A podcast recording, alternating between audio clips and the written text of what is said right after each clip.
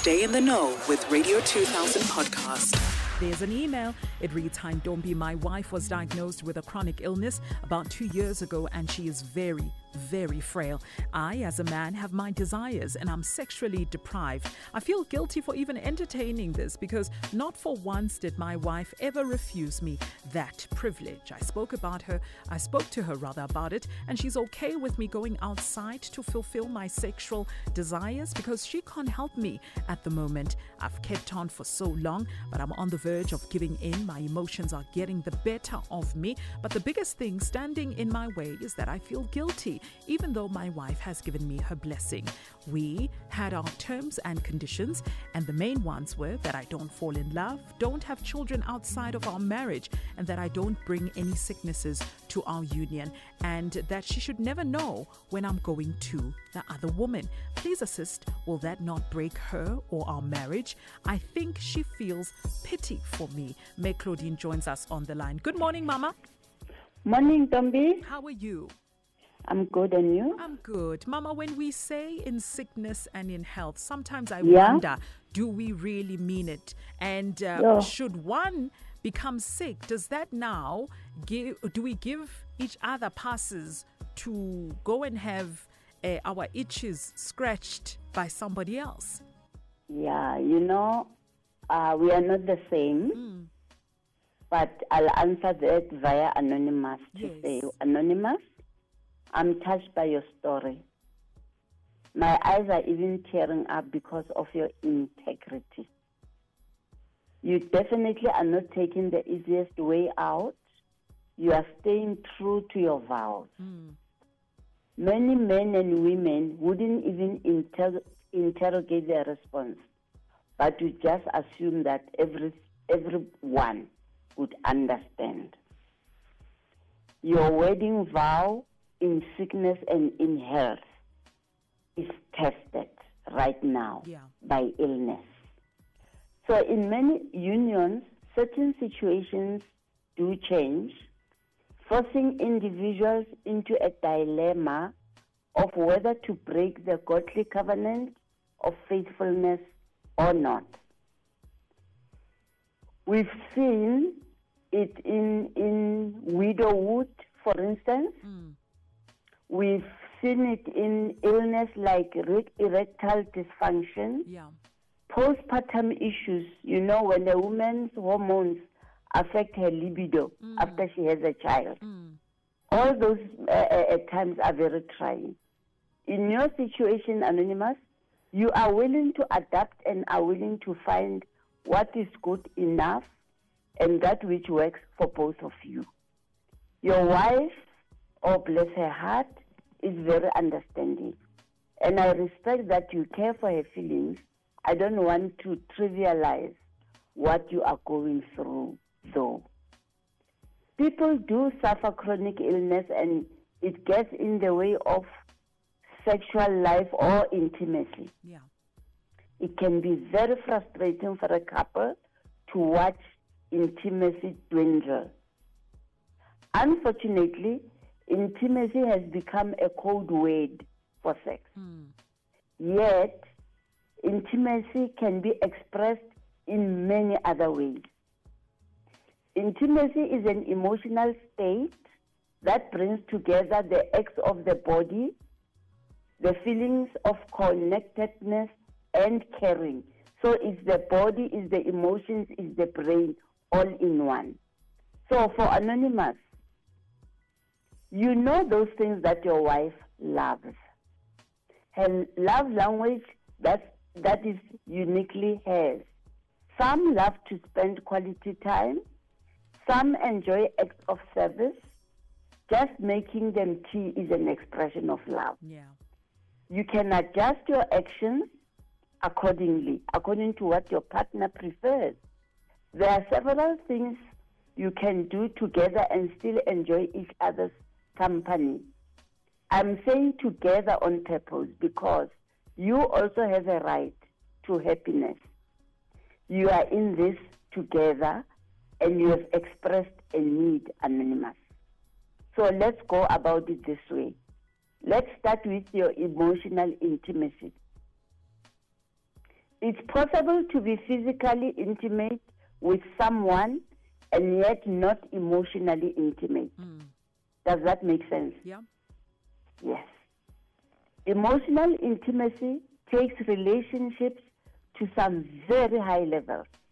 It creates a closer bond and you connect at a deeper level. And how about snuggling to watch movies or just sitting in silence? Other people enjoy that. Mm. Listen, I'm not I'm not trivi- trivializing the act as such. We are helping Anonymous here to find his way whilst trying to solve the situation. Yeah. So take time out in each other's presence with your favorite snack, maybe, particularly when she doesn't feel well and a physical, actual act can be tiring in that time. Because, you know, when people have chronic diseases, you find that they say, oh, today I had a flare up. Mm. Today I was very sick, Mm. but we did something about it. Explore each other. This is a PG moment, but I'll try. This is national radio. Yes. Snuggling, playing with hair, kissing can be the most intimate moment. I won't elaborate. This one we we save it for a marriage class. but feeling each other like that. Find out the kind of adventure your wife enjoys. Mm. Yes. Doing something unusual like traveling or being in an exploring new, or even you explore a new place can give both of you a great deal of satisfaction. What about talking it out? You know, communication, when it is honest, it's important to maintain intimacy. It makes you understand each other's pain, each other's energy levels, and de- desires. You smile at each other.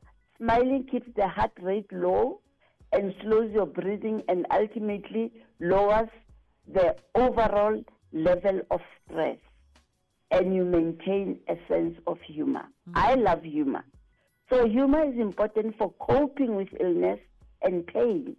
It brings you closer to your partner. Intimacy like that is very helpful for a person living with chronic illness Yeah. and then the spiritual health.